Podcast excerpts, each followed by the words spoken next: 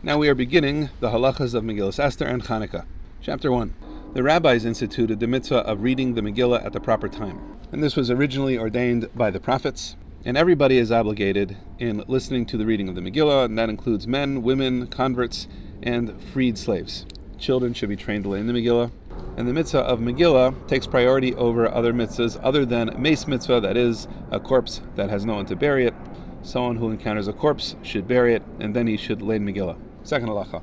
Whether someone reads the Megillah out loud himself or listens to someone else reading it, he keeps the mitzvah, provided that the person reading it is someone who is obligated in the mitzvah. This excludes children and people who are mentally incompetent. Halacha 3. The mitzvah is to read the whole thing, and the mitzvah is to read it twice, once at night and once during the day. The obligation of reading it at night exists for the entire night, and the obligation to read it during the day goes for the entire day. And in both cases, the person should make three brachas. The first is Asher Kedishanu b'mitzvesa v'tzivanu al mikra Megillah. That is the one who commanded us with the mitzvahs and commanded us specifically with the mitzvah of reading the Megillah. The second is Sha'asa Nisim. That is the one that did miracles for our fathers in those days and in this time. And the third is Shechiyanu. In places where it is customary to make a bracha after the reading, there is also a bracha after the reading. Fourth halacha. In those cities that were walled at the times of Yeshua ben Nun, time to lay in the Megillah is the 15th of Adar and that remains the case even if the city is no longer walled today, but was in the times of Yeshua ben Nun. For a city that was not surrounded by a wall in the times of Yeshua ben Nun, the time is the 14th of Adar. Fifth halacha. In the city of Shushan itself, the Megillah would be read on the 15th of Adar, even though in the times of Yeshua ben Nun it did not have a wall. Because the whole reason that we lay in the Megillah on the 15th in any case is because of the fact that on Shushan the miracle happened on the 15th. So then why do we tie the mitzvah to Yeshua ben Nun? The answer is to give honor to the cities of Eretz Yisrael and so that commemorating the miracle of Purim also commemorates Eretz Yisrael.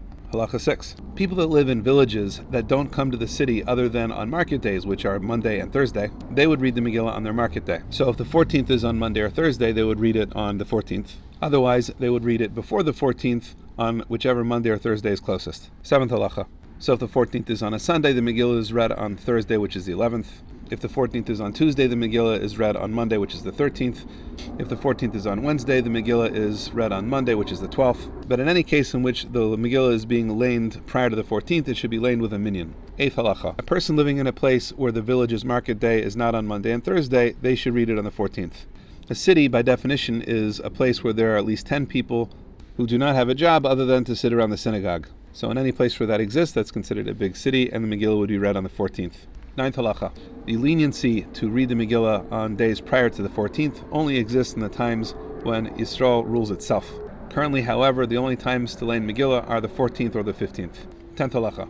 If someone from an unwalled city goes to a walled city, or vice versa, if his intent was to return on the day of learning Megillah, but he was prevented from doing so, he should read the Megillah on whatever day it is read at his home. If his intent was not to return, he should read it with the people there. A walled city is deemed to encompass those homes which are immediately outside of the wall and within 2,000 cubits of the wall. 11th halacha. Cities that are walled, but it is not clear whether they were walled in the times of Yeshua ben Nun, should lein on both days, the 14th and the 15th, and on both nights. But they only make the brachas on the 14th. 12th halacha. If they read the Megillah on the first Adar, and then the Beis Din declared that there was going to be a second Adar, then they should read it again in the second Adar.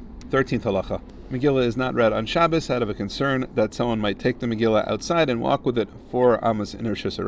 Perhaps to find an expert to teach him, as everyone is required to lay the Megillah, but not everyone knows how. So if the proper time to lay the Megillah for anyone falls out on Shabbos, then it is read earlier on the day prior to Shabbos. And then on Shabbos it would be proper to discuss and learn the laws of Purim in order to commemorate the fact that it is Purim. Halacha 14. How would this work? So let's say the 14th falls out on Shabbos. All the people that live in cities would read the Megillah then on the 13th. But people in walled cities would read it on Sunday, on the 15th. If the 15th falls out on Shabbos, then everyone would read it on the 14th.